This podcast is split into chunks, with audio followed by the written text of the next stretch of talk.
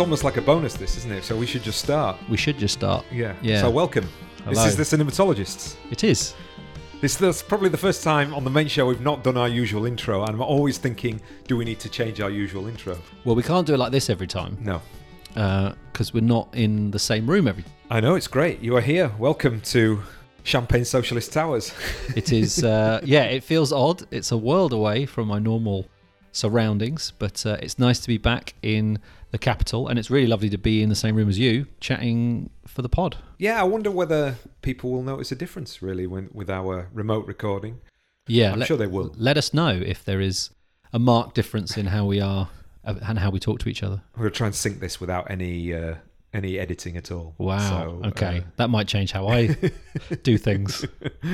yeah, because it's like I mean I know how, how we have a slightly different editing philosophy. I think I hack a lot more than you do, which is interesting because you like that. You like the sort of thinking through and the pauses and all of that kind of stuff. And at times, I, I when it's appropriate, I like it. But then other times, especially for myself, Mm. I'll hack myself to death when it comes to editing. Yeah, no, I definitely do. There's certain things I, I always hack in myself, particularly. Um, so I hack probably a lot more of me than I do of you. When you know, I think we're probably a bit more self conscious than Yeah, we are. But um, yeah, uh, I think you can tell there's a difference in terms of how we approach it. There's always things I, I look for, you know, or listen for, I should say, rather than look for.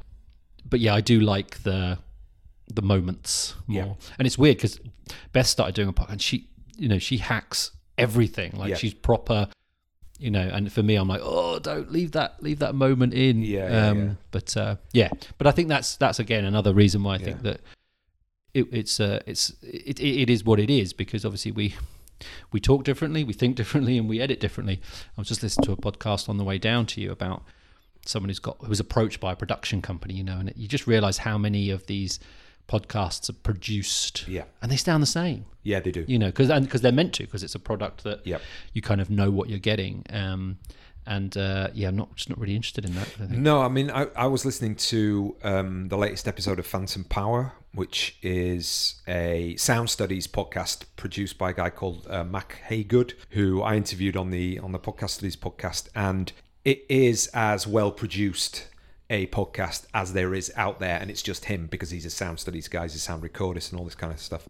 And he just had he's just done the third of a three episode series on uh, sound studies and voices. So it's really influencing the some of the work that I'm doing right now because I'm doing this. I'm preparing this video essay on on AI voices and syn- synthesized voices and stuff. Um, but he just had Jo- Jonathan Sterne on, who's this again a very well known, well respected sound studies guy who had a cancer in his throat, and he has this very old school amplifier around his he literally wears around his neck when he goes to conferences and all this kind of stuff and it really made him think even more than he already did about the notion of mediated voices. Yeah, yeah, and the fact that I mean, one of the most interesting things on this last podcast that I just listened to was the idea that the voice that we have, that the perspective we have of our, our own voices in our heads is nothing like what other people perceive us. And and people who record and listen to their own voices quite a lot realize that. And it's very and it you know when you first start recording a podcast and listening to yourself it, it can be really disconcerting. Mm. You hate your own voice but you do get used to it o- over time. But it that sense of what is your original or grounded voice in relationship to your identity is just a, a perspective it's a mediation you know Absolutely, yeah. I think that's really interesting because I was I thought about that the other day in terms of how much I've got used to my recorded voice Yeah. and my podcast voice because I sent Beth a voice message. She sends loads of voice. I'm not really a voice messenger. Yeah. Although I watched a film where they today where which we're going to talk about, which does send a lot of voice messages, which I thought was interesting. But she played back the voice message while I was there, and it really startled me yeah you know, because it wasn't in the context of headphones listening to the, the edit. It was out in the wild, Yeah, but it was yeah, my yeah, recorded voice, and it really jolted me. I was like, I can't believe I sound like that. So yeah, that's that is that is a really interesting thing, isn't it? In terms of, like you say, that how you get used to that mediation. Yeah, and how you yeah, do- yeah. almost forget that it is a mediation in the, at all. Yeah. Until you get jolted out of it. And uh, the, and the other thing is that that has changed in the last like couple of months is these mics that we're using today, Yep. which are fantastic, absolutely brilliant, better than the blues. Mm. And I'm going to buy you one when we get out. And thanks to the Patreons for allowing that. Thank you, Patreons. Because I, honestly, I think that after using the blue and you, when you switch to this and hear your own voice, the texture is just entirely different. yeah, and it, they are they are so good, and they're not much more expensive Yeah, than, yeah, than yeah. the blues were. It just they just provide to me a, a much better sound quality, and just being able to hold them closer to your face, it helps when you haven't got a soundproofed room. yeah, and that's the thing is I've got a nice, I've got the sound at home in that room with the mic placement.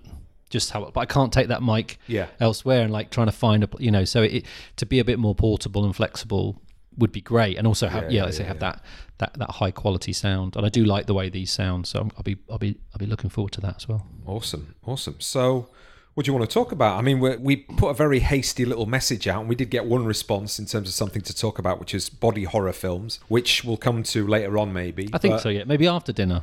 yeah, yeah, yeah. Well, after I put dinner on, Okay, all right. unfortunately it'll be before dinner, but I'm not going to go into too much detail. I don't think specifically. It was an interesting one that because it's like I don't consider myself a horror and particularly a body horror fan, but then when I thought about it, I actually think I am. Yeah, yeah, You know, yeah. so it'd be it'd be good to to list some of those and talk Yeah, about some of those films. And I thought he said about the comedy element was, was Yeah, it was interesting. interesting one. Um, so yeah, looking forward to getting into that. So thanks, Mark, for your suggestion. We will get to that in a bit. Why don't we start with the Northman?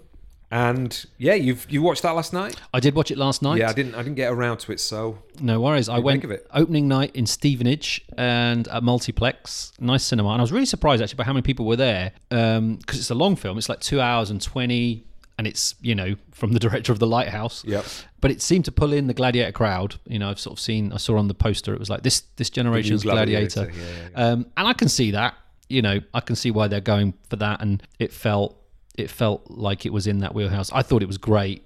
Um, Okay. yeah, I really liked it. Bleak, kind of, but you know, nihilistically, kind of so, and kind of grueling in terms of the story. But yeah, I thought it was just, it just looked amazing, sounded amazing. I love his detail, and I was trying to think about why why I like his films and why I maybe don't like a film we're going to talk about in a bit. And I think it's because he's really interested in stories. You know, like it's not really ideologically driven. You know, he's driven by details and periods and the relationships between people and place for sure. But he's interested in kind of like these archetypal stories, and it's very much sort of a Hamlet precursor story. Gotcha. Um, you know, it's actually drawn from the, the the Norse legend that Hamlet sort of derived from, with a different takes a different track. Um, How's the lead? Because I haven't really seen this guy. I mean, I know of of, of, Yeah, yeah. of him and, and what have you, but he does seem to occupy these roles of you know, hunky bit of meat in in a crap movie. Yeah. In- you know what I mean? That that has been sort of labelled at him before. Is he is he good? Yeah, because he, he needs to be a hunky bit of meat. Yeah. you know, like it's a really, it's a really yeah kind of primal performance. You know, he's the the wrong. Well, yeah, so he's the the son avenging the father, um, who becomes a berserker, and you know, really vicious mercenary. And that's a really kind of difficult sequence Yeah. where you sort of see him as a sort of hired mercenary. Um, but yeah, all he has to do is kind of brood and stew and sort of kill people, um, Okay. which he does really well. But he, there, I, what I really liked about his performance was this kind of physicality. Okay.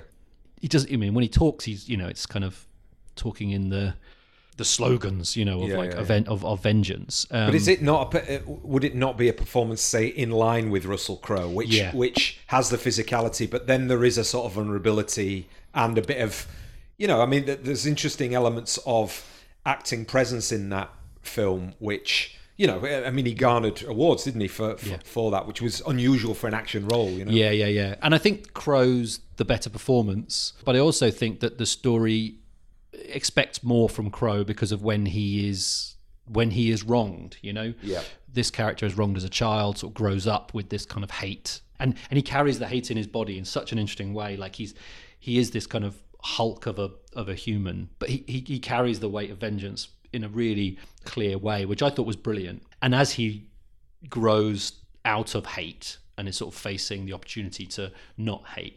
I think you know. I think there is a level of vulnerability there, which I thought was really interesting. Um, and he's helped by Anna, Anna, Taylor Joy, Right. who's brilliant. Okay. Um, and I think he's such a good actor opposite people who, you know, like in um, in Blade Runner, you know, like where where there's a man who's not emoting very much. She does a lot of heavy lifting, um, and I thought she was great. Um, it was kind of gladiatory. It, you know, it's a ser- more serious. sorry to interrupt. Anya Taylor, Taylor Joy was she in Blade Runner? Isn't she in No, Runner? no, Am I, you're- am I you're- thinking of Ana de Armas? Yeah, yeah, that's Okay. right. What's Anya, Anna, Anya Taylor Joy in then? Anya Taylor Joy. Well, she was in uh, the last night in Soho, and she did. The, Which I haven't seen. you haven't yeah, seen so- um, Oh, she's in The Witch. the Witch, right? Yeah, Okay. so she's sort of reunited there. Um, oh, the fanboys are going to go mad, aren't they? Yeah, Sorry, it's all right. I'll cut that. out. Cheers. No, don't, no, don't. I can- I can take it. I'll leave it in there.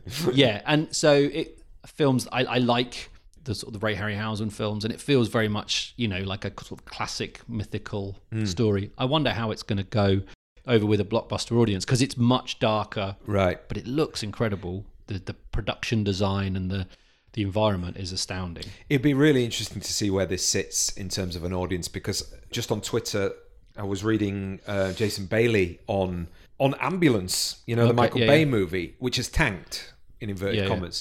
And can take the piss and say, well, Michael Bay, you know, is he a, a movie maker twenty years out of date? But Jason Bailey was saying that if something like ambulance tanks, which is not Transformers. It's a big, splashy blockbuster movie that's not part of a franchise but has a major Hollywood star in. It. It's like that idea of all there is now is is tentpole comic book adaptations or art house fare, that, and there is there literally is no middle ground. So this would seem to me to be a middle ground movie. You know, Yeah, I think it's a classic middle ground movie, but I think yeah, what you're sort of saying there is what you sort of writing about in the newsletter. You Yeah. know, like Transformers is recognizability. Yeah. Even though you can't really see much what's going on, you kind of know who those toys represent. brand, it's brand. You know, Yeah, that's yeah. the thing is you're Yeah, yeah, identifying brand at each point. You can't identify a brand here, other than his name seems very similar to Hamlet. So that's yeah, kind yeah. of the brand recognition is is Hamlet, if anything. And the, like you say, the actors are not that recognizable. He's in stuff, um, Nicole Kidman, but but I think it's it's TV. He's known for Big Little Lies and True Blood more than he's known for anything else. So Yeah. um, yeah, it's. I wonder. I wonder about the discourse, and I wonder about the box. The the people coming out, they were a bit like, "What? What did we just watch?" Yeah, you know, like the gosh. Friday night multiplex crowd was a bit like, but not. I didn't hear any kind of out over kind of like that. Might have come later, but they certainly were like, "What was that? What just Yeah, yeah, happened?" yeah, you know, yeah, yeah, particularly because the ending is a quite strange ending in terms of what you're expecting from a story like that. It sort of ends quite abruptly Mm. in a very dour way. It's a very dour film. But yeah, I was just I, I was pleased I saw it at the cinema because it looked fantastic and it was kind of compelling in its in its darkness, which was quite which felt quite refreshing. I think did you like the Lighthouse? I did. Yeah. Yeah, yeah, yeah, yeah. I think it's my least favorite. Yeah, I mean, I I, I liked it up to a point, and I think it, it was the, the pushing of the fabulous element of it only goes so far to, for me because and maybe we'll talk about this when we're talking about Nightmare Alley and Guillermo del Toro's work more Yeah, yeah. broadly, where if if you're not really that fussed about that kind of world building, you know, the fantasy carnivalesque type of world building or stuff that goes back to myths and legends, you know, which I can watch. That's great, Yeah. but it's not gonna, it- it- you know, it's not gonna super excite me. Then you know, you get to the end, and if it's a two an hour and a half movie, you're like, okay, so I get it, I get where we're going here, Yeah. you know. And the Northman feels like it's it's a it's a more epic story, so you get more of a sense of it being part of a sort of a cinematic history. You know, like the Vikings and Ben Hur Yeah, and Spartacus. yeah, yeah, like it feels it's because all those stories are the same story. But you know, but it it does feel like you, you that it's more rooted in that. And I love those movies. And I sort of said like the Ray Harryhausen because there's a an interesting spiritual sort of metaphysical aspect to it, which I really liked. Kind of not overtly fantasy, but certainly it's it, it worked. Yeah. Um, it, it reminded me of the Green Knight, which I loved last year. You know, I think God, I really didn't get on with that movie. I love Lowery. It's Yeah. just crazy. um, and I was surprised how much I liked that. But Yeah, um, but it, yeah. it feels quite similar. You know, kind of Yeah. of, of a piece. So yeah, you might you might, it, but it's much it's much Yeah. bigger. It's a much bigger movie than that, and I think it has lots of kind of cinematic pleasures. Um, I'll be interested to see what what happens with it because it's not an A twenty four movie. It's a big Universal movie, so it, everything's on the screen, just really thrilling. Yeah, it's interesting, isn't it? Because obviously, good friend of ours, Mark Jenkin, and there was a lot of lumping together, say, of the Lighthouse with Bait. Yeah. which and they're very different movies, very different. yeah. Just because they're black and white and they're kind of fishing, they're shot rela- film, yeah. and they're fishing related. Yeah. but they they are very very different. And it's interesting how you know, Mark has got his new film coming out, which has doubled down hmm. really on the minimalist. Yeah, filmmaking sure. approach, whereas Eggers is like, I'm, you know, he's Yeah. maximalizing his his sort of kudos, let's say. yeah, I'll be interested to see yeah what what Mark makes of it, knowing what he hopes to do in the future. It feels almost like Eggers is sort of one or two steps ahead in terms of scale, but certainly Enys Men feels very different to to this. I don't think they'll be comparing this. to, no, probably not. yeah, Cool. So that's that, which I'm, I'm I am interested to see, and maybe it is one that I will go to the cinema because it, it looks like it's re- requiring of that. Let's say. it rewards that for sure. Um, yeah, I, yeah, I would yeah. treat it like uh, like you did the Batman. You know, Sunday afternoon, big movie after a roast. True. you know like it's it's and I and I think that it's a good movie for that you know Right. I thought it was very entertaining cinematically I enjoyed that it was cinematic you know even though it's a dark story and it's revengey and a bit muddy it, it felt like I was watching a piece of cinema and seeing it in the cinema was great for that Marvelous. So again, segueing off off from that, I think what's interesting is that when we were having a talk, chat about what we were going to talk about, because we wanted to, with this episode and you just turning up, we wanted to not really have a overarching theme or not worry too much Yeah. whether there was one. But you said that you had a. You know, I'd said I was going to watch Nightmare Alley, and you said you had a Guillermo del Toro rant ready to go. And then I started watching Nightmare Alley and quite, you know, really enjoyed it in many Yeah. ways. And I, I mean, the you know, I hate, hate when people say, "Oh, I have a problem with this movie," like, you know, Guillermo del, Toro gives a shit. but you know what I mean? It's like um, I enjoyed it, but the, you know, I spotted things that that I, I found, you know, that I didn't enjoy so much, or I would critique it for. But you know, what's your what was your sort of uh, the the kernel of your rant, and then you could expand into it, Yeah, yeah. lean into it. Um, I was just I was angry at the end of it um, because I'd re- I'd liked it. You know, like Right. I, I thought. I mean, it looked incredible. I just thought this does. film looks beautiful. It's one of the most beautiful films I've seen in an age. Um, and I liked the kind of the languid pace of it. You know. I liked kind of just sort of like trying to soak into that world. What I was angry about at the end was I was like I, just, I felt nothing. Like I just I was Yeah, yeah, yeah, and yeah. throughout I was constantly being jolted out of the the atmosphere by this sense in the performances and the kind of the overarching tone of the film that that what I was watching was meaningful. You know, Right, okay. And I was, I was like, and it, it happens sometimes with films. It happens with his films where it's almost like it's saying, it's, it's telling me this is important. You know, that this is a really important piece of work. And I'm like, like the Revenant, you know, or and you you know like the Shape of Water. Like I I, I just I'm not getting that. Like Yeah, yeah, if this yeah, feels like a genre film, you know, the reason one of the reasons I enjoyed the Northman so much because it's so obviously a kind of an ancient story, Yeah, and it's yeah, just yeah. like this is the story. Like you can read into you know, there's probably a political reading of it, um, but it, I I didn't feel like the film was presenting me this kind of like important human story other than like this is what people are like, you know, um, and have been for centuries and centuries. So I was kind of like, why are you constantly making me feel in these performances that there's something here that's and it, and then that, then it was it just felt so controlled. It felt so controlled and so airless by the end of it. I was just like it literally dissipated as soon as it was over, and I was just like, oh, that's. It felt like a missed opportunity. Right, that's interesting because I didn't. I read it more as leaning into that tension between the sheen of it, the hyper stylized element, which I think relates back to the the almost claustrophobia that you feel that you know it's so controlled, Yeah, as you yeah. were saying. Yeah, yeah. But then that the there was a sort of tension with that and the scuzziness of the subject matter and and trying to lean into the more salacious and you know grimy elements of film noir, mm. which you can never reproduce Night of the Hunter. You know, simply because on the screen it looks amazing. And I watched it here, and again, a little bit like The Northman, it's kind of like, why do I? Why was I not compelled to go and see this? And I'm and I think again, it's it's Del Toro for me. I'm not compelled to go and see his work. I went to see The Shape of Water.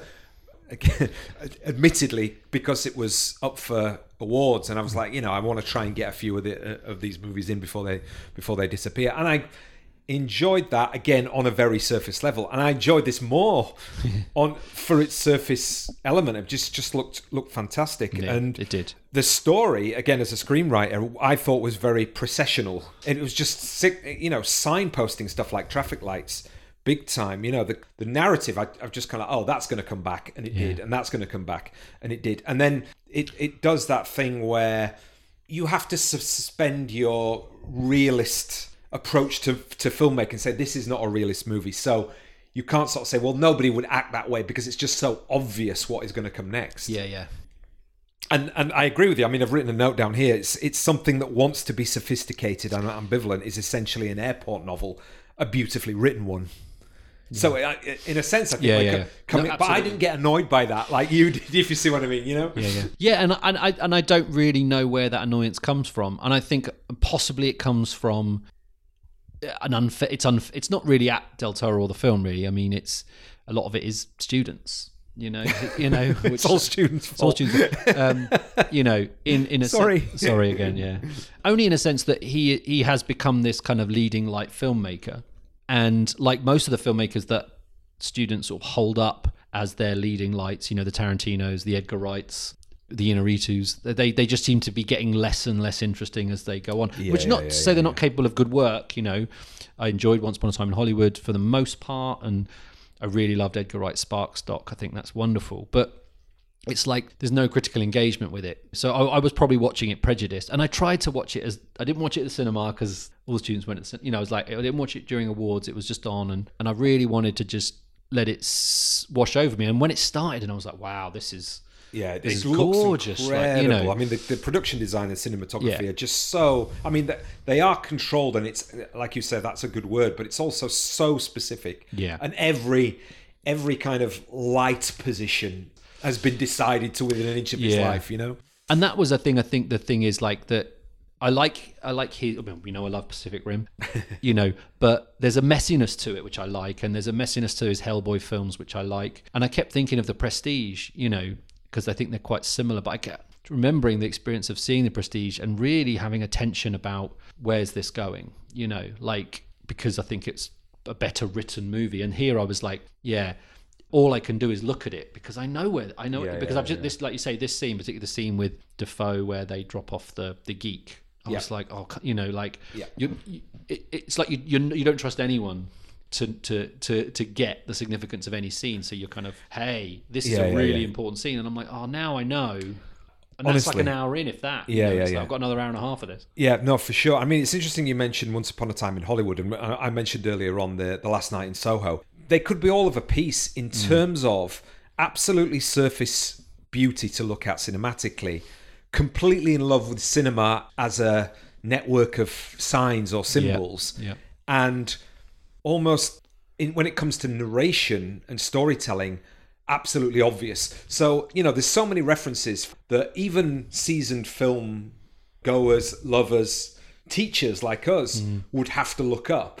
But yet the sophistication doesn't seem to be there. Yeah. and I mean, it's interesting. I was actually going to read read this out to you. I'm just going to make a little move in my flat here. Well, God, this, this is It's so got, it's got a book handy. It's got a book handy. So I'm reading this. Okay. Right, which is for our audience, it's Martin Amis's novelized autobiography.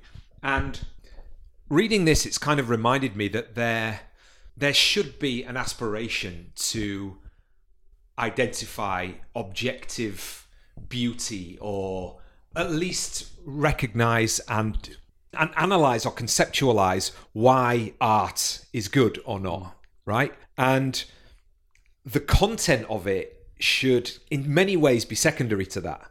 So martin amis think of him as a character. Is he racist? Is he sexist? Some people would say would take offense at certain way certain ways he has of articulating things and definitely therefore maybe thinking you know? He's an old white guy and he has you know he comes from a specific, a specific context however reading this you just can't deny the literary craftsmanship Yeah. it's as good as anything I've ever read. Really, you know, his his way of crafting words, and you know, this is both joyous and infuriating because on the one hand, you know, it's the effort, effortless talent, and you know, I have a thing about that. It's like, you know, how can you compare yourself to some something that's good? And there, and then.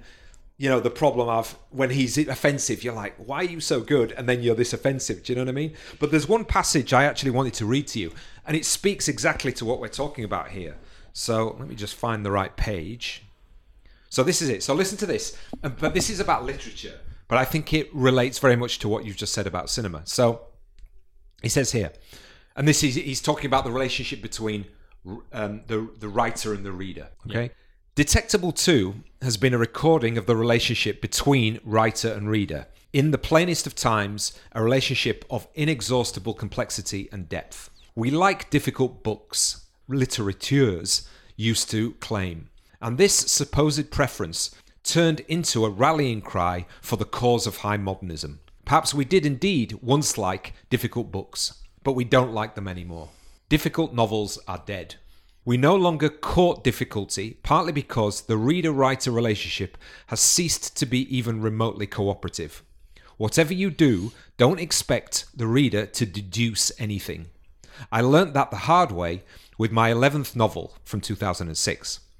One of its protagonists, an American girl called Venus, is black, and her ethnicity is shored up by so much internal evidence that somehow I felt it would be ham handed to spell it out. Surely Venus Williams was doing the job for me. The result? Not a single reader I'm aware of has ever doubted for a moment that Venus is white. Mark my words, every piece of vital information has to be clearly stated in plain English. When it comes to inferring and surmising, readers have downed tools. The unreliable narrator, once a popular and often very fruitful device, has given way to the era of the unreliable receptor. The unreliable narrator is dead. The deductive novel is dead. Now, reading that, honestly, it, it reminds me a lot of the conversations we have about mm. what filmmakers make. So, is it the filmmaker's fault, or is the filmmaker responding to an audience that is not trained to be able to deduce things in the way that perhaps we would expect or like? Mm. Yeah, that's really oh, that's, a, that's a really fascinating question. The problem is, I'm generalizing massively, and so is he, and you kind of can't do that, you know? No, but I think that one of the you know, I guess one of the one of the reasons I really was a bit angry at Nightmare Alley was that at the end of it, at the end of two and a half hours, it asked nothing of me. No. In and it, it was all it was all presented so easily, and it, it was all text.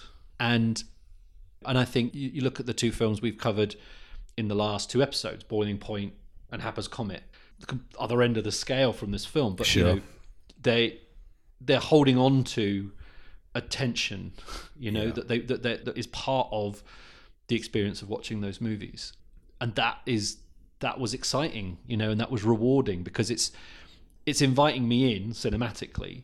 It's not dragging me in, you know. I don't feel, um, and I wonder how much of it is the filmmakers, maybe not even conscious, you know. Maybe it's unconscious.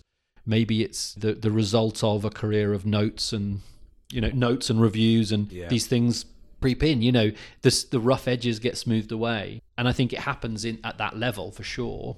And I, I guess it's just I'm not that interested in it. My, my worry, I think, is is knowing that talking to students about it and seeing that that's they're responding to those films is not bad. Like, but the- you know, if we're going to say actually, well, actually, these films are better than these films. Yeah, yeah, yeah, You know, yeah.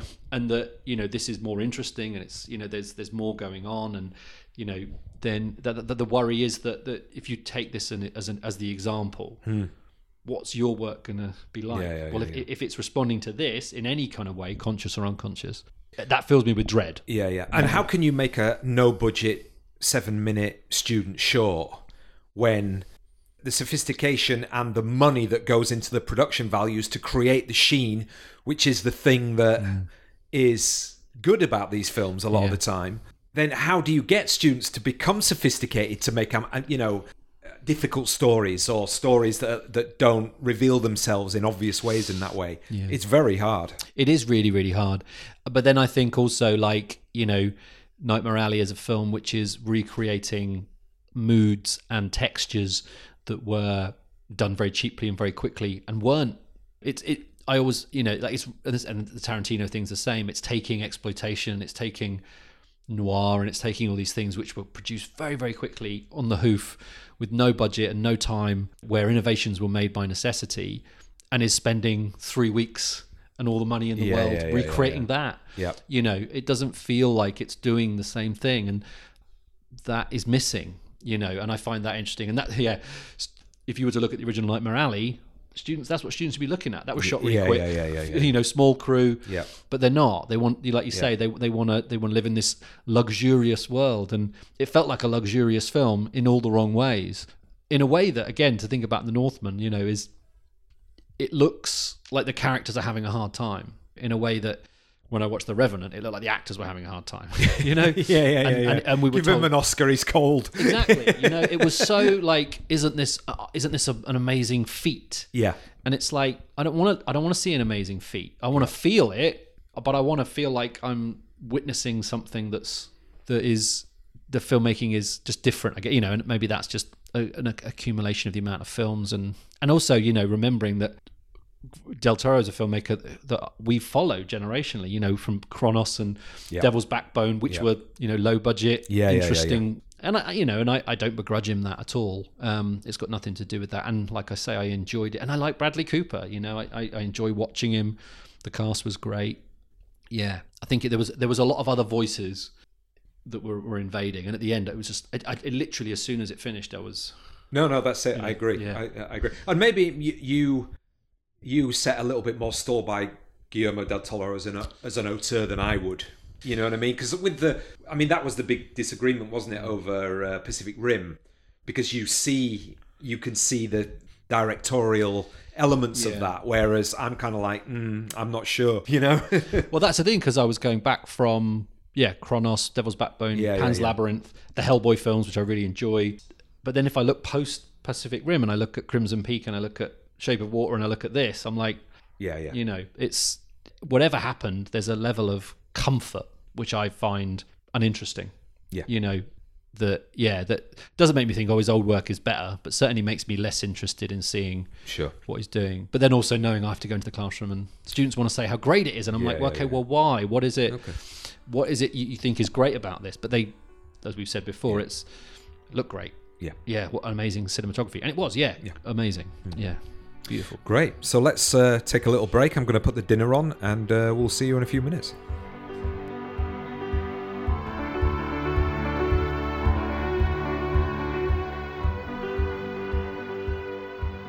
If you enjoy The Cinematologists and think the podcast is valuable to you in some way, please consider supporting us.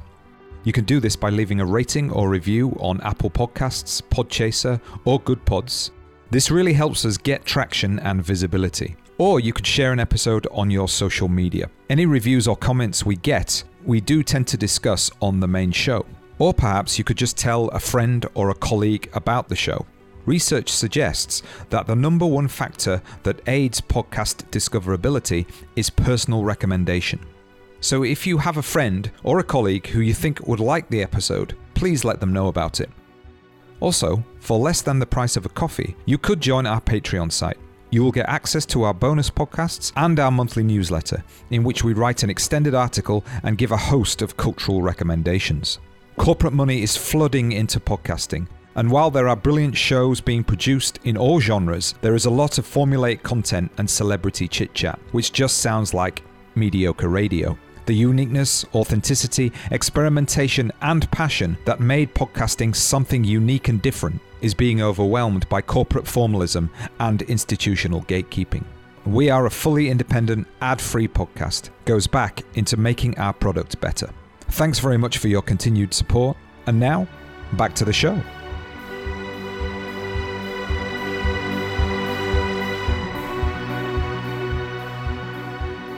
All right, so we're back, and the dinner smells good. Uh, I'm very excited, very hungry.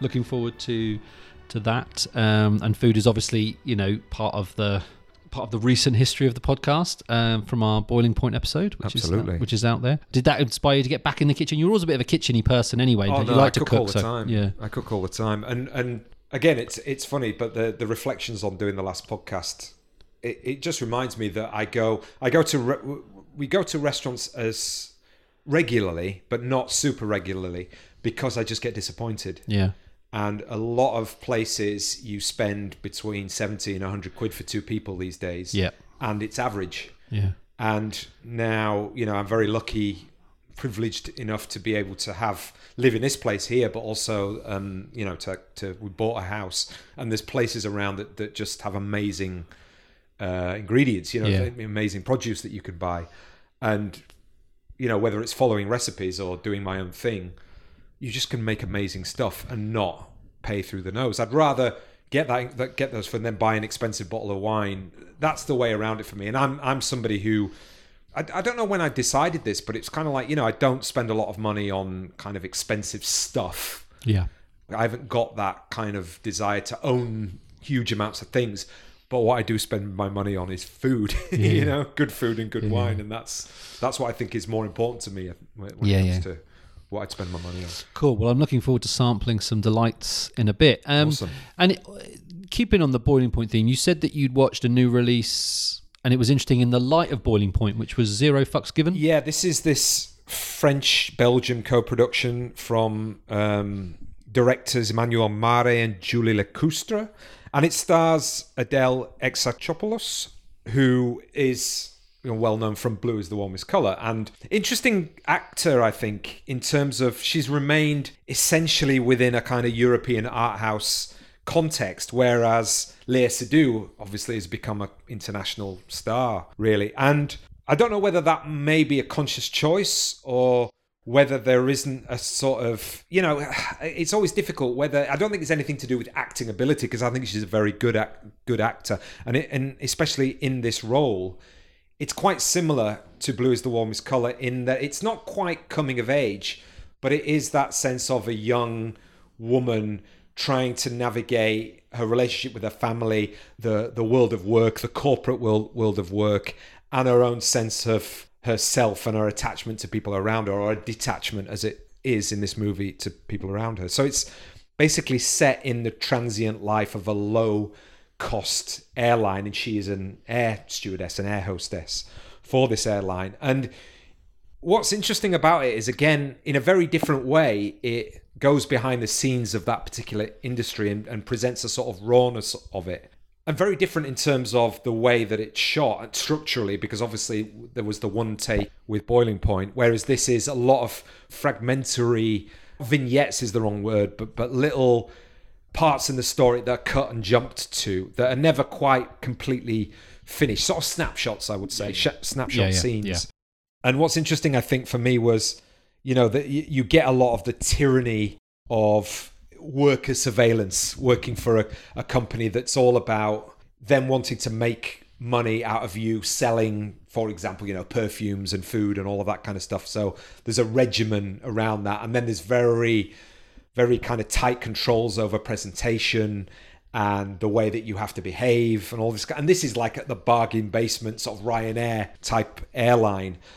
And there's always this sort of, I think her, her kind of dream is to go and fly on Emirates. And a, a lot of her and her co-workers sort of talk about that getting to Emirates and because that's seen as kind of having a classiness and a higher kudos and you know you need she, there's this one great scene where she's discussing that she doesn't feel that she sort of represents what this airline requires in terms of languages but also you know being classy in, in quote unquote so it's really interesting in terms of class elements of that which is you know intersected with sort of femininity and gender and these kinds of things but also that that there is fleeting relationships. She she she's obviously moving from country to country, from place to place. So she has these fleeting re, uh, relationships, and there's drug use and alcohol use to kind of deal cope with the the aspects of loneliness. And then you get these the scenes that allude to a problematic relationship with the father, who's both disappointed and disapproving at the same time uh, I think her mother is dead, but we never get. Again, it's not fully explained, and you have to work to kind of see that. And it's all exclaimed through the interiority of her exterior moments. Like there's just this. There's a couple of really standout scenes. One is where she gets a phone call from a, a mobile phone operator mm. asking her to change contracts, and she signed with her mother's name and she just kind of like starts crying while she's on this phone call. It's a, just a beautifully subtle piece of acting. And then there's this other moment where she's she's trying out, she's trying to pass a kind of cabin manager's exam, and they have the the, they the really well sort of structured scene where all of these all of these air stewards who are trying out for this exam are practicing their smiles. And she literally can't smile for the camera. And off screen, you have this tutor who's telling her you have to put all your emotions to one side. You are only here for the customer, and it's just a great piece of acting. Her pretending that she can't can't smile. It's really really well done. So yeah, pretty raw. Like I say, it, it does show you the the opposite side of this industry that has a facade, a little bit like you know the hospitality Yeah. industry, with a with a really powerful central performance. I thought. Yeah, I like it a bit more now.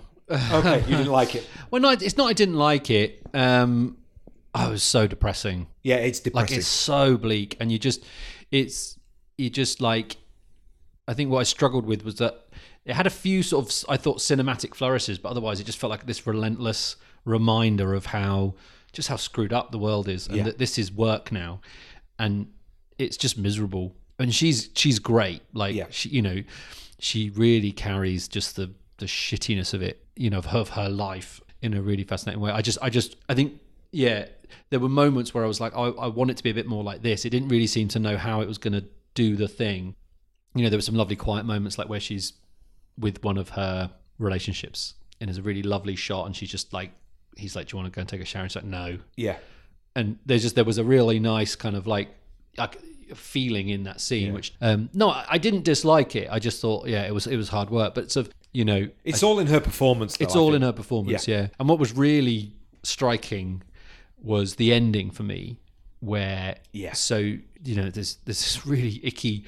She has this really icky sort of video interview for a, for a for a private uh, private airlines essentially like private jets and sort of elite um elite sort of private airline. And it's just really icky. And then like he says can you come to dubai? And yeah you get this this really strange scene which i really like the end scene where she's in dubai and it's covid you Yeah. know, they shot it during covid which was interesting because obviously there's no real sense of that elsewhere. It's No, like only no. in the final scene. But the, the whole film is about like a aspiration you know like you should aspire. Like she's aspiring like her friends aspiring to emirates. She's not she's not really. No, no, no. she doesn't you know she's kind of a bit more dis, bit disconnected. But there's this sense of you should be aspiring to this thing. And even in your job you should be aspiring to spy on your colleagues and report on your colleagues. Yeah, you should be yeah, yeah, aspiring yeah, to be better and set, like it's all aspirational. And, the, and it's like the aspiration is dubai. And it's is this symbol of kind of that's where people want to go on holiday. And you get and i'm watching this scene and it's such a blank scene and it works really well because it's like is this Dubai? Like it, it's horrible. Yeah, yeah, it is. You know, there's all these people filming this fountain show, which is dreadful, and it's like, wow, this is this is the aspiration that get here, spend money, look at this thing, which is objective. You know, we're talking earlier about what's objectively good and bad art. Yeah, yeah, yeah. This is objectively bad. Like it's a terrible pop song. They've managed to make some water move in interesting directions and then it's like skyscrapers Mm. and like you just feel like this is what we're this is what we're being told to work towards and it's horrible Yeah, yeah, yeah, and she doesn't know she doesn't know how to feel about it and we don't know how to feel about it. And i thought i really liked the ending. I was like it made me feel again angry but but angry at the, the right things. Um, But this is a massive critique of global cap- it's a huge critique. But it places it, you know, embodies it in this particular person who is Yeah. able to carry the weight of that, which is what why I think it's a, it's Yeah, it's a good yeah. piece of work. I understand what you're saying about like the the the, the, the the asides with the family and stuff like that. Maybe there wasn't enough kind of connecting tissue, maybe of that, perhaps. It was it was more just it wasn't really that. I, I liked the the, Yeah. the the fragmented bit, and I like the fact that you do kind yeah the, the, like you kind of know that her mum's dead, but she doesn't really know a lot about it. It's clear that she fled at the time, and Yeah. you know the family is not not getting on and. Uh, struggling to communicate, and the father, yeah, the father's kind of telling her about her life. Yeah, yeah, it's yeah. clear his life is in free fall. You know, And the sister as well is um, kind of at home, and it's kind of like there's a difference between she's sort of justifying being off being an air stewardess and making it sound like oh I'm here one day I'm in here another day I'm over Europe and they're, they're always so glamorous and then you see what she has to do And we know it's not. just Yeah, not yeah. glamorous at all you know Yeah, it was more just like the that I guess the decision to just film it the way they did just felt like I was just I, I wanted a bit more of a cinematic Yeah. approach because it's in her performance. Yeah. and when the camera's on her, it's like you know she she, yeah, she yeah, can just hold it so well. That that was it really. It wasn't really the I didn't like it. It was just I was I wanted it to yeah yeah yeah yeah, yeah. because again you just like it's such a stark reminder of how crappy the world is i wanted i wanted an interesting kind of visual and that, that there were flourishes of that you know there's some interesting sequences where you you know they've obviously i think they probably you know and this is I imagine it was like low budget, shot it quickly. Yeah. you know, it's a very indie movie, and there are glimpses of where they've obviously found a moment to capture Yeah, yeah, yeah. capture that kind of alienation. Yeah.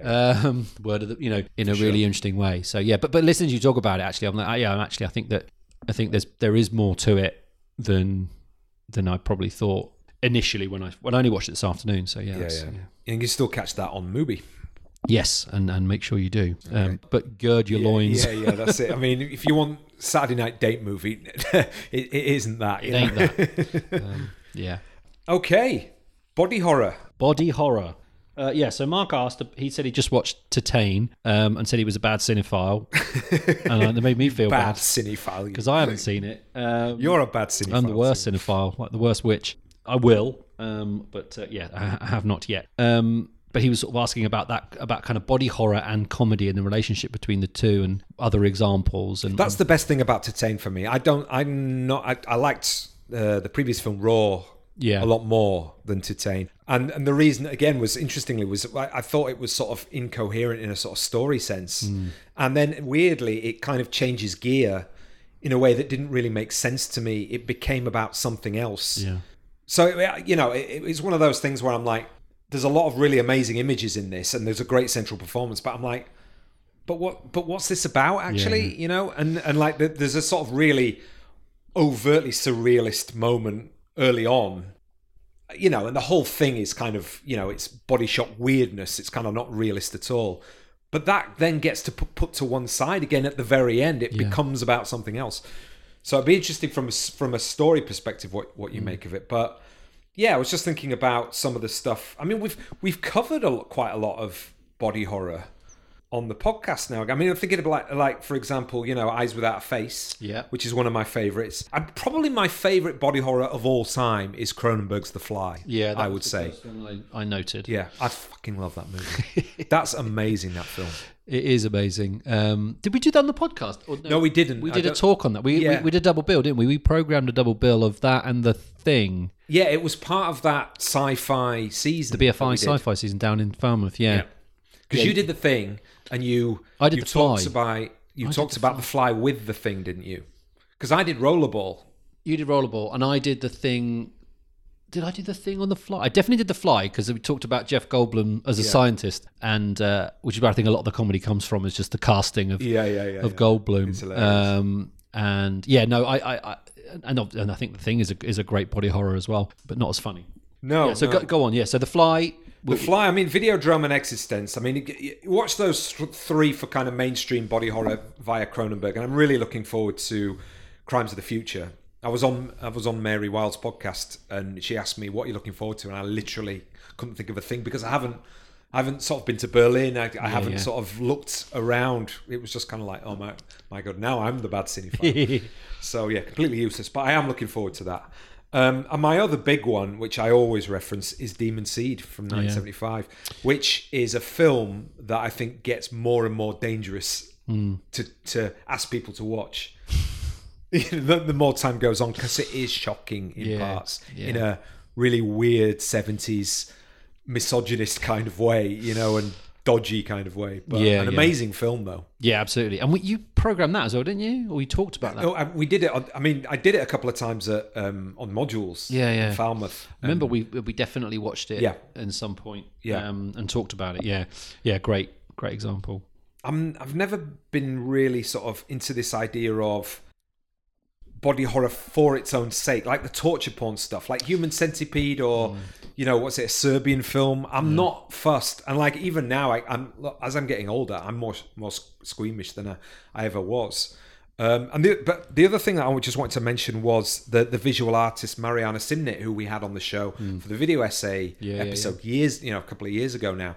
Her work is very interesting. If you're into kind of the, the idea of the body uh, uh, uh, as a vessel for getting in touch with senses of the self that, that are dark and, and problematic and sort of icky and this kind kind of thing and sort of playing around with that kind of stuff that's Mariana Simnett so google her her work in this area Absolutely. My list was quite similar, mostly Cronenberg. Um, Yep. Because I think that it is that.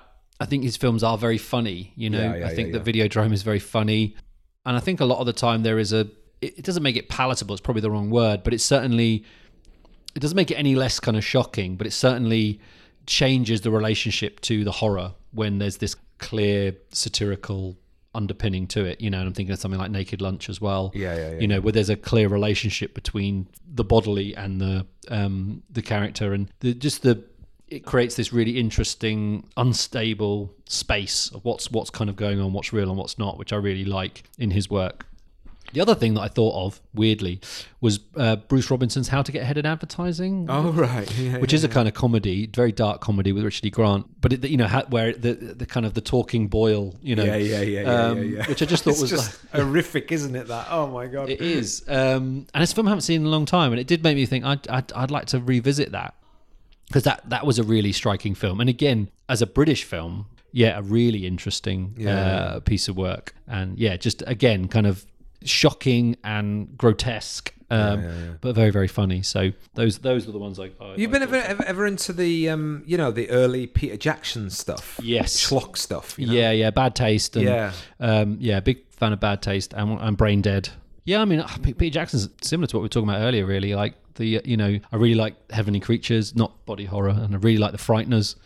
Um, and I do like Cronos is body horror. it is, yeah, it? it is, yeah. I mean, and a lot of that, a lot of vampire stuff is Yeah, for yeah, yeah. you know, so yeah. And again, I think that you know that that I think Cronos is quite a funny movie. Again, it's just you know, I like the physical, Yeah. you know, that, that kind of that low budget innovation. And the other thing, I mean, again, from an art more art house perspective, and again, adjacent to sort of French extremism, like Claire Denis' Trouble Every Day and High Life as well has body Mm. Yeah. horror elements. I was thinking also of Son of Cronenberg's Possessor. Yeah, for sure. definitely watch that if you haven't if you haven't seen it. And then the big one in terms of sort of historically that I think you know you look at the, the lineage going back um, from a French perspective is Man Bites Dog, Hmm. which does contain that kind of black horror, black black comedy element of the horror, where it's making the audience uncomfortable for laughing. So it gives them the gives them the humor, and then you know punches them in the face Yeah, with yeah, the with the disgustingness. Let's say. Yeah, yeah, yeah. No, that's interesting. Yeah, that's a great example. Um, yeah, again, it's that, it's that, it's that. I think it, it, it's most productive in that kind of satirical space. And obviously, Man Bites Dog is quite a, it's quite a pointed satire, isn't it? In that, in, in that sense. So yeah, I hadn't thought of that. Yeah, Yeah. yeah. There's a lot of, yeah, that sort of new, which that's before the kind of the new French extreme period. But that, again, we're just the, the less and less humor. It's interesting thinking about those films when I was when that question came up. I was like, there's not a lot of there's not a lot of laughs in there No. you know a lot of the stuff it's it's everything's very very serious um, and i think that is why why those sort of films and sort of you know sam raimi's evil dead films from that period hold up you know because they are interested in something but not just like ramming home this is a very earnest and serious thing it's like i'm going to smuggle it in with with bruce campbell which is always a good way of doing it i think Sure. I hope that has uh, hit your body horror spot. There's a there's a list there that you can go to if you haven't seen many of them. I mean, if you haven't seen The Fly, then you really are a poor cine- cinephile. Yeah i think that's the line isn't it that's the line if you're below the line on that then you, yeah, forget you're about officially a bad cinephile it. Sure. Um, anything else you wanted to mention or talk about? I did. Well, I saw um, all the old knives. Okay, uh, which I've yet to see, but it's on my list. It's interesting, isn't it? You know, on the Little Gold Men podcast, which I listen to, which is sort of an award season podcast, the question always comes up about Amazon in terms of like, what are they, what are they doing? Yeah. You know, and Ted Hope's involved in a lot of stuff, and a lot of the doc stuff's really good. But it's like, what you know, what? And I noticed he produced the the Tender Bar, but they're kind of making that mid range, dramatic, serious adult work, but it's not getting awards It's and it's landing, not at cinemas you know it's kind of just on the server and I, I think obviously that's that doesn't feel like where the investment is is intended. You know, I think yeah, it's yeah, intended to end up there with lots of laurels and it doesn't seem to be working at the moment. So this all the old knives is a strange film. Um, Chris Pine and Thandie Newton kind of ex-lovers in Vienna working for the CIA and in the embassy there and there's a kind of a terrorist attack that goes badly, and then sort of it's, it's eight years later, and they're sort of reopening the case, and Chris Pine is sent out to investigate and sort of reconnect with Thandie Newton. And they had a thing from back in the day, so it's an interesting setup, and it was a weird one because I was enjoying it, and I thought this is you know a nice enough movie, and then I watched it in two halves, and in between watching the first half and the second half, I just had a thought, you know, where I was just like, oh, I think it's this. Um, and then when I went back in, literally within the first five minutes, I was like, it's this. And also realized that, oh, it's, you know, it's kind of interesting contemporary film production. You know, it's obviously shot very recently, I think, you know, and most of it is the two of them in a restaurant, of a sparse restaurant, you know, so it's like you st- I started to see the, almost the COVID impact. Right. You know, actually, oh, actually, yeah, there's not very many locations here, and those locations are there's very few people here. You So is it a serious talky film then? It's, it's not a action. series. f- it's okay, not an action film. No, Okay, it's a, right, it's a right, kind right. of Cold War drama essentially, Gotcha, but gotcha. transposed to the, Yeah, the, yeah, the two yeah, yeah, 2010s, and it's got that kind of yeah, it's a whodunit essentially. Right. Like you know, so at the start of the film, the the you, you realize that someone's someone within the CIA tipped off the terrorists. In the in the station in Vienna, and so Jonathan Pryce is in it, and Laurence Fishburne and stuff. And it was one where I think that stepping away from it and coming back, I could, I could, when I came back, I could see the production. You know, it was like, oh, they had Laurence Fishburne for a day. You know, Right, so it's he's in like three you scenes. figured out the it- numbers that it was being made by. yeah, you know, and it's weird because the gap, I think, did it a disservice. I know, I know, you shouldn't watch a film in gaps, but obviously, sometimes, you know, sometimes that's just the way it is at the moment. Um, Yeah. But it was interesting because my the second half was definitely was flavored by the gap, and I thought it was it was enjoyable, but it definitely, I I I, I knew how it was going to end, Right. and that that sort of that um, lessened the impact of the film. Um, but again, it was just it was a curious film. I'm like, these are these are recognizable stars in this movie. I, I don't know who this movie is for now. Right. You know, not not that movie should be for them, but uh, like in a kind of like yeah, like would this be released now? How you know what what what is this thing now? And Yeah. it, it's a kind of curio in that sense, and it's it's not it's not good enough to break through. Like it doesn't have anything about it where it's like in the same way that the Tender Bar, which I really liked, I was like, Who's going to see this? how are you going to go to bat for this in Yeah, that yeah, marketplace? yeah. In that, you're like, how can you say you've got to see this thing? I would not recommend that you have to see this thing. Um, Streaming has created a real serious marketing problem for movies. Yeah. And and, and TV and now more and more TV, I Yeah. think. The- you know? yeah, because there's so much TV. Like, how do you how do you How do you stand out in the crowd? Yeah, And actually, it becomes what's interesting It's like it. I don't know how, if you ever feel like this as well. It, it's kind of like creating that cultural life. Let's. I know that sounds grandiose, but you know that that, that sense of I'm not going to engage with this, but I am going to engage with this. Actually, becomes more and more difficult because the identity of things is so uncertain. Mm. You know, because there may be good people in it, but it may be. But that's no guarantee of quality anymore. No. Do you know what I mean? It's like weird because I remember I, I was listening to the, the again the listening to the the Tony Scott stuff with the Silver Screen podcast, and they in the middle one they went to bat for um, for Tom Cruise because he was in Top Gun, he was Yeah. in Days of Thunder with Tony Scott, and you know. We've talked about Tom Cruise. We must do a Tom Cruise actual episode, Yeah. or, an, or one of the films at least yeah, for sure. you know and i you know i recognize a lot of people hate tom cruise and you know there's lots of problematic elements with the scientology and all that but it's amazing how even when he had that lull with the whole katie holmes thing mm. and got kicked out of paramount before and after that lull there's still a guarantee of quality around a tom cruise movie that is not that isn't there for for i mean who else is there where you just think there is a guarantee of quality it's very rare i think these days Yeah, it's you. Yeah, you kind of know that there's going to be a level of yeah of of enjoyment. you are going to see on the screen Yeah, yeah. tom cruise is going to be everywhere doing everything and the money is on the screen you know Yeah, yeah, for sure. Yeah, um, and that is hard to know where that is. Um, but interesting which- on the Paramount thing. Have you ever read the Hollywood Econo- Economist? no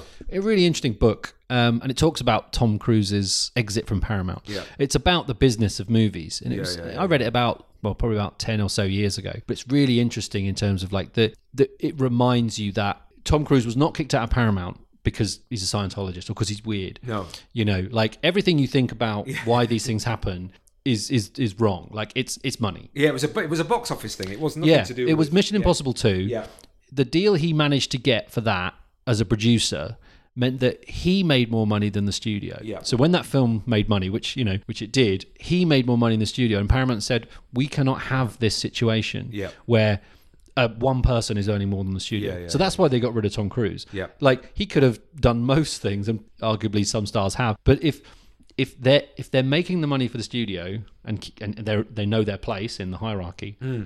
That's that, that it, it's maintained. It's a really interesting book. It talks about. There's a great story about Arnie's deal for Terminator 3, Yeah, yeah, yeah, yeah. which was yeah. like $30 million, regardless of whether the film gets made or not. That was the contract that they signed. Yeah, yeah, so they, they signed this, they pay 30 million for Arnie, and then they have to make the film. The film's terrible. Yeah, film's but they don't have no choice but to No, make no, it. no, Otherwise, no, like they just, but they But that's a legacy from Total Recall, isn't it? Because remember that was the first one I think where he basically had veto over everything. Yeah. You know, it was like that moment where the director just doesn't doesn't matter anymore. You know. Yeah. Um, but we love but- Total Recall. Do we love Total Recall? the the original. Yeah. Oh, it's, I love it's Total Recall. minute. Yeah.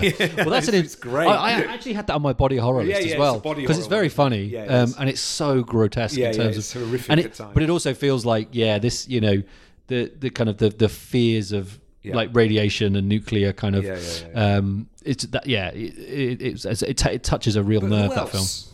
I mean, even even I think Tom Cruise is is coming to the shelf life of him being able to open a movie. Who else is there that opens that, that opens a movie on their name? I just Uh, who, Brad Pitt, well, but but does he Leo, though? Leo.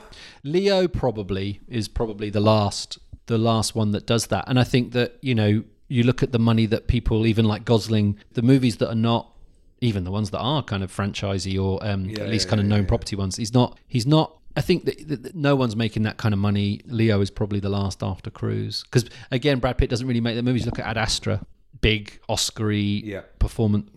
No, you know, No. no, money. And Uh, is there any women? movie. I don't think there is. I mean, you know, it's, it's like Meryl Streep still would in a kudos kind of way, but you're not going to, you know, she's not going to make an action blockbuster, Yeah. is she? You know what I mean? No, it'd be interesting. Um, what was the? Well, maybe Charlize Theron, Yeah.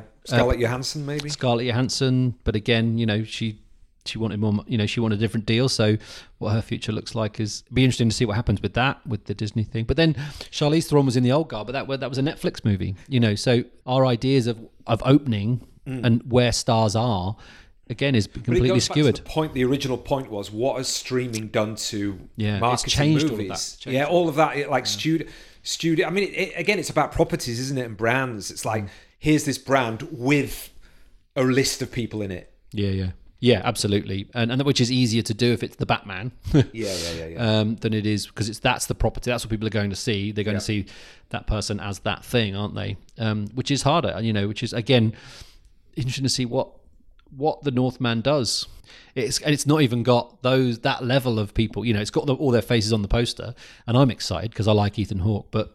Ethan Hawke doesn't open a movie. No. Um, Bjork doesn't open a movie. no, no. um, and uh, yeah, so like, so where is the Yeah, yeah, yeah. you know, and what are people going to see? And I think that you know that certainly seeing it in a big town, Hmm. in a big multiplex at a big retail park, it was like you know, wow, this this Yeah. place is you know, there's a mean, good hundred people here, which is you know, but but I think the thing is like that will quickly dissipate if those peop hundred people Yeah. tweet or go on Facebook or whatever it is or Instagram I'm like.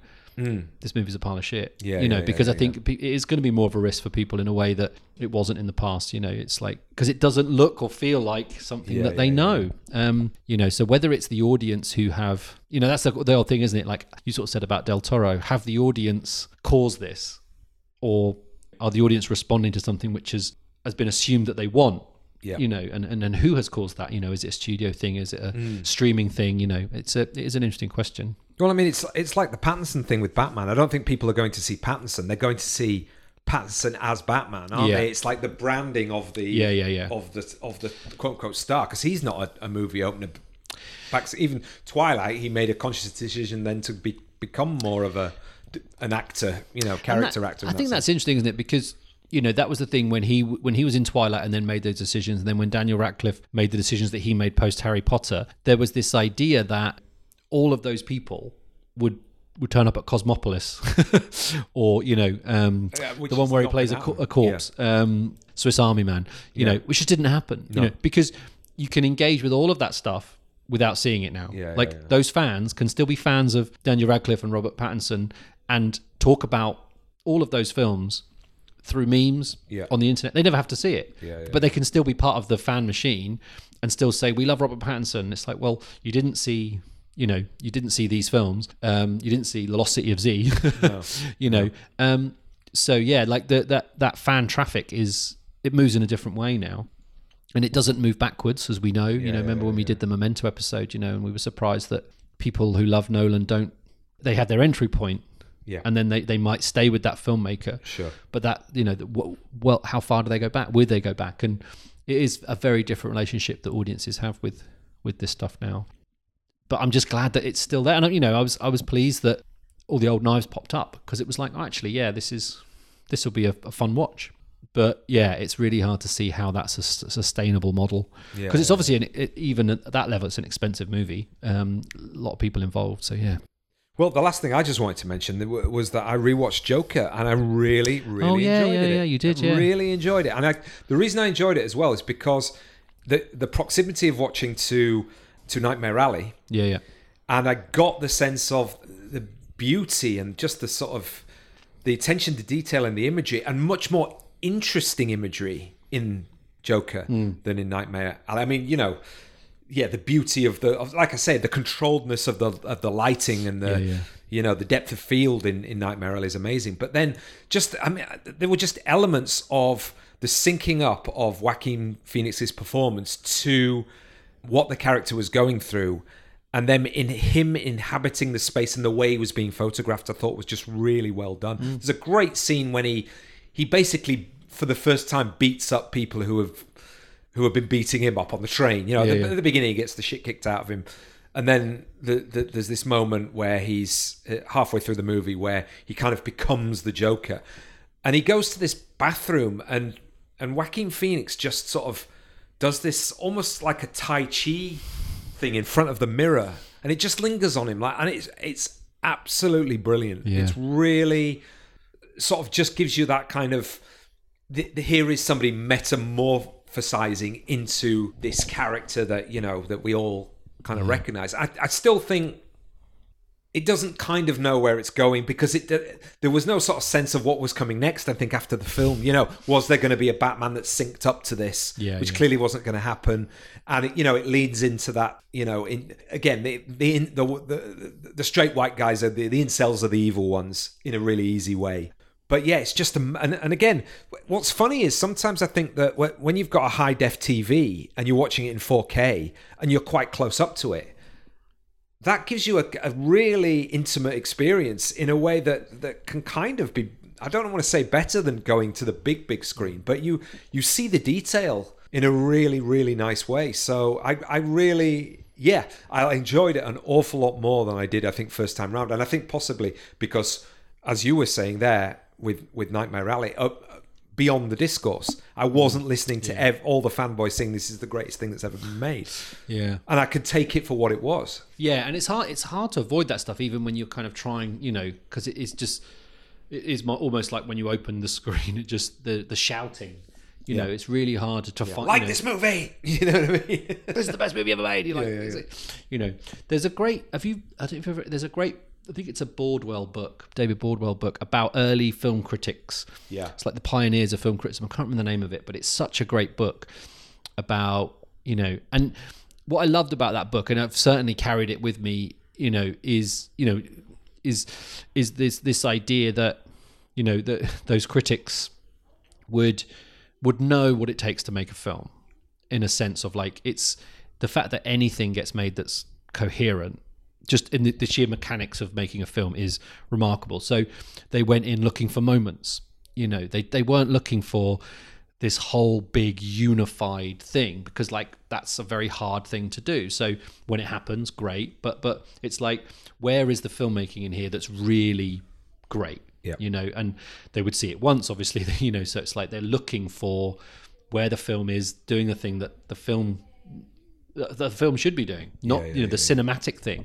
Um, and obviously if it's doing other things great. But it was they were just much more forgiving of this idea that it, it that all of it should be great and all of it should work you know and all of it should be and that's the thing is it's like you I've seen that more since reading that book and felt that more. Yeah. and certainly doing you know writing the book about music docs like a lot of the things I'm talking about is like I can have this conversation about the Taylor Swift film and I'm like yeah the film's okay Yeah, yeah. there's yeah, this yeah, bit yeah. in it and you do have to watch the whole thing to see the bit but this bit is where it's doing something really great and really interesting and it's important you know and it's this bit's important the film is probably not but so i i, I love the idea of going back in and saying well actually these things are great. Yeah. You know, and who cares that the script doesn't work or the messaging's off? Like, you know, what what what what are we here for? Well, we're here for these moments. You know, yeah, yeah. and when there's a the reason we've got our favorite films are because for us it's all those moments. Sure. But but if we're going in and and that's the thing is it's like we've got to go in and everything has to be great and everything has to be understood and clear and you know politically aligned with Yeah, our yeah, beliefs. yeah, yeah, yeah, It's yeah. like I don't. That's not what I'm interested in. No. You know. And also like I know how hard it is to make a movie anyway. So trying to be a bit more, which I guess I think is why Nightmare Alley annoyed me Yeah. because I was like you. I, this was easier to make than those other things. Probably you know even easier than Joker, I guess, in terms of the weight of context going in there is. Uh, is so big. Like, how do you how do you how do you get anything interesting out of this stuff? Yeah. when all of those voices and all those eyes are Yeah. know. Waiting for Yeah. yeah. what it is. and it should be celebrated. Actually, like there's this scene with one with the greatest actor of our time Yeah. doing something which is perfect for the medium. Yeah, yeah, um, yeah. yeah. Yeah. So I, sh- I shall rewatch at some point with a Yeah. yeah. Do that. I did it while while ironing, so that's my uh, domesticated labour was Joker at the two and a half hours. It killed that. You know, how it that- was that- intended that to be show. seen. I think. I think that's definitely true. You know, it's uh, phenomenological watching. You know, at its best. now all of our all of our audience will have that image Yes. of you whenever you're talking about stuff. Like, was that was he ironing Was it at ironing point? while that was going on? You know, well, Yeah. there you go. That's the new measure, isn't it? It's not thumbs up or thumbs down. It's this is a good ironing Yes, movie. got- yeah, absolutely. That's the next one episode. Good ironing movies. Good ironing movies. Um, well, it's great to have you here. Uh, thanks very much for that for that chat. Hope everybody's enjoyed our kind of like pop up episode. Of Absolutely. Um, yeah, no, it's yeah, it's just it's nice to be back in the room with you. It's nice to be doing this still, um, and yeah, just chatting. What do they say? Shooting the breeze Shooting about the movies. breeze. It's been really fun, and I hope people have enjoyed it. Great. So this has been the cinematologist. Thanks for listening.